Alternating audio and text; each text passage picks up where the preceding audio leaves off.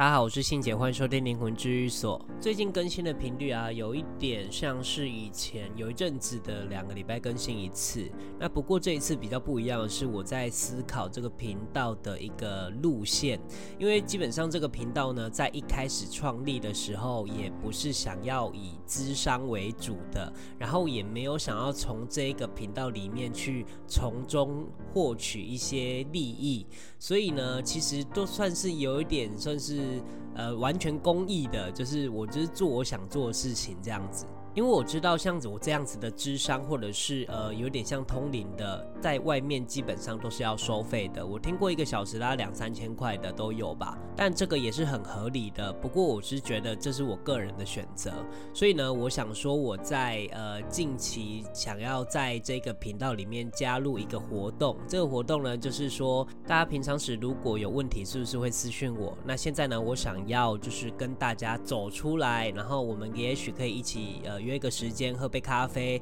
然后你可以把你的问题说出来，然后我可以现场给你一些意见跟建议，还有怎么做，大概的方向这样子。那这个过程呢，你只要请我喝杯咖啡，然后还有捐助我常常捐助的这个流浪动物的机构，这样子就当做是咨询的酬劳了。所以我觉得这样子的方法，也许会让这个频道会更新鲜，也许我可以听到更多有趣的故事，然后也许透过这样的方式，也许可以认识更多更不一样的人，也可以让大家更认识信姐。所以大家如果听完之后觉得自己的问题需要被解决，你除了私讯我之外，你可以跟我约出去喝咖啡。当然是我是觉得说地点的话，就是呃，我通常都在嘉义、台南，然后高雄，然后台北，所以地区其实还蛮广的。那大家可以就是呃跟我约个时间，可以私讯我来问我一下这个月的名额是不是满了。那做这样子的尝试呢，其实只是想要让这个频道更有趣、更丰富一点，然后有一点创新的感觉。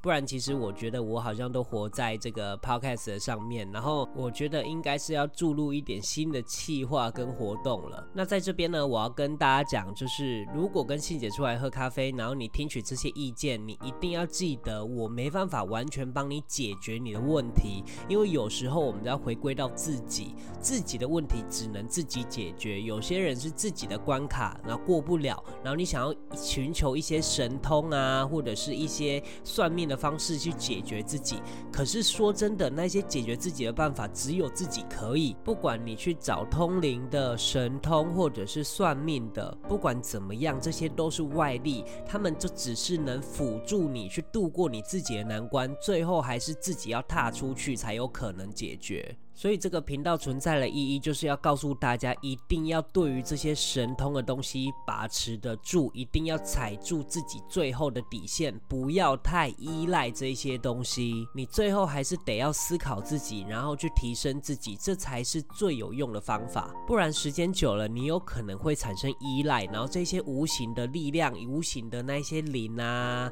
他们就会开始利用你。所以有可能我们身上就会有很多的塔灵，这也就是我跟大家讲过的，或许一开始会觉得非常好用，就觉得哇，就原来这么好用啊，原来这么神啊。但你不确定那些呃东西到底会不会影响你以后的事情。也许你现在看不到，但不代表不存在。这就很像是有一个呃外汇老师，就是像我们这种行业的这种外汇老师，然后呃他一开始先带着你，然后让你赚了一点点钱，然后接着呢再让你投入更多的钱之后，他有可能就会告诉你说，那你的钱让我来抄啊，结果就全部抄完，然后就没了。然后他一开始你可能会觉得很稳定，几个月，结果你越投越多的时候，就发现其实被卷款逃走了。当然，我觉得无形的反扑可能会时间更长一点，但不会像这么短线。但是这个道理是完全一模一样的，所以以前的频道才有跟大家讲说，大家一定要信仰自己，不要去信仰那些神。也许我们可以呃让他们来辅助我们，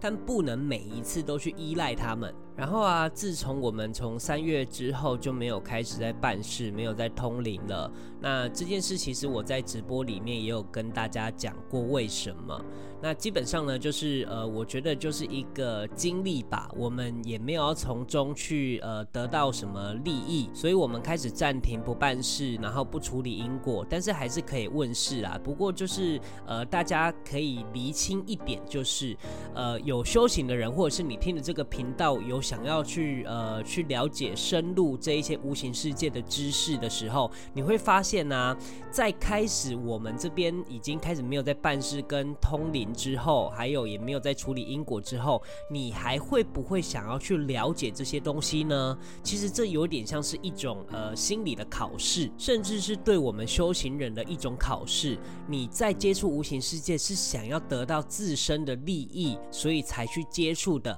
还是你想要深入里面去了解自己那一些修炼的一些原理啊，或者是一些更深远的意义？一旦没有了这一些东西，没有可以让你得到东西的时候，你还会想要修炼吗？你还觉得练气啊，或者是脱离轮回这些东西真的很重要了吗？有时候我们在接触无形世界的时候，我们总是会把这一些东西加注在利益上面，就觉得说我们去接触无形世界就只是为了得到利益。大多数的人在接触无形世界，绝对都是这样子的，有大概率都会是这样子的。但是我要说的是，无形世界其实它就是非常的纯粹，无形就是无形，它不会跟物质扯上关系。所以，如果我们带着那种物质的思想去想这些无形世界的东西，想要从中得到自身的利益的时候，那这一条路就是走歪了。不过，有时候我就会觉得，是不是这样子走歪也是一种经历？我曾经也是这样子过，所以我可以理解这一些正在走入这个前道啊，或是情道的人，或许这些经历让他们以后会更了解无形世界是怎么运作的，而他就只是明白，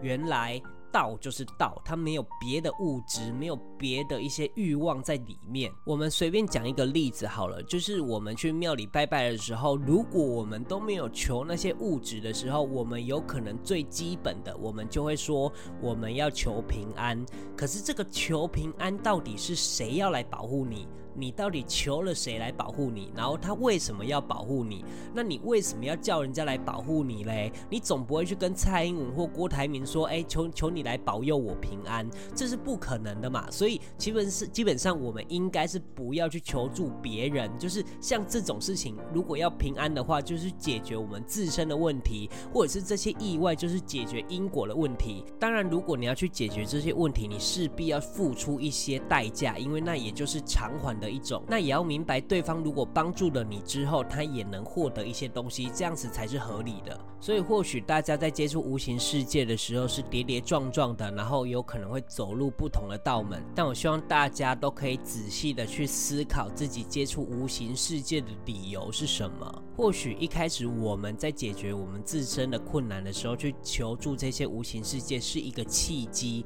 可是你总不能一直都是走这个路线嘛？你这个契机只是引导你去接触无形世界，然后去了解无形世界的全貌，然后去了解这个无形世界的纯粹。你不能一直去求助这无形世界，你总是要靠你自己。有时候就是适可而止去做这样子的平衡，然后去了解自己，提升自己。也许这一些问题。很快就可以解决，甚至有可能以后就比较不会发生，是因为我们自身变得强大了，我们不需要别人来保护我们了。这就很像是我这些外汇的学生，他们有时候很仰赖我说哦，我要报单给他们啊，告诉他们要在哪里买，哪里出掉啊。像这种情况下，我就会觉得说，如果没有我了，你是不是什么都不会了？然后你是不是就也没办法在投资市场里面去生存了？这并不是一个好的事情，你总。是要提升你自己，而我的工作就是帮助你提升你。所以最后呢，结语就是我们一定要去对于这个无形世界不要有太多的求，反而是很纯粹的去了解这些无形世界的架构跟规则。不是说完全不能求，但是就是要适度的自己去平衡，然后也要加上自己的思考，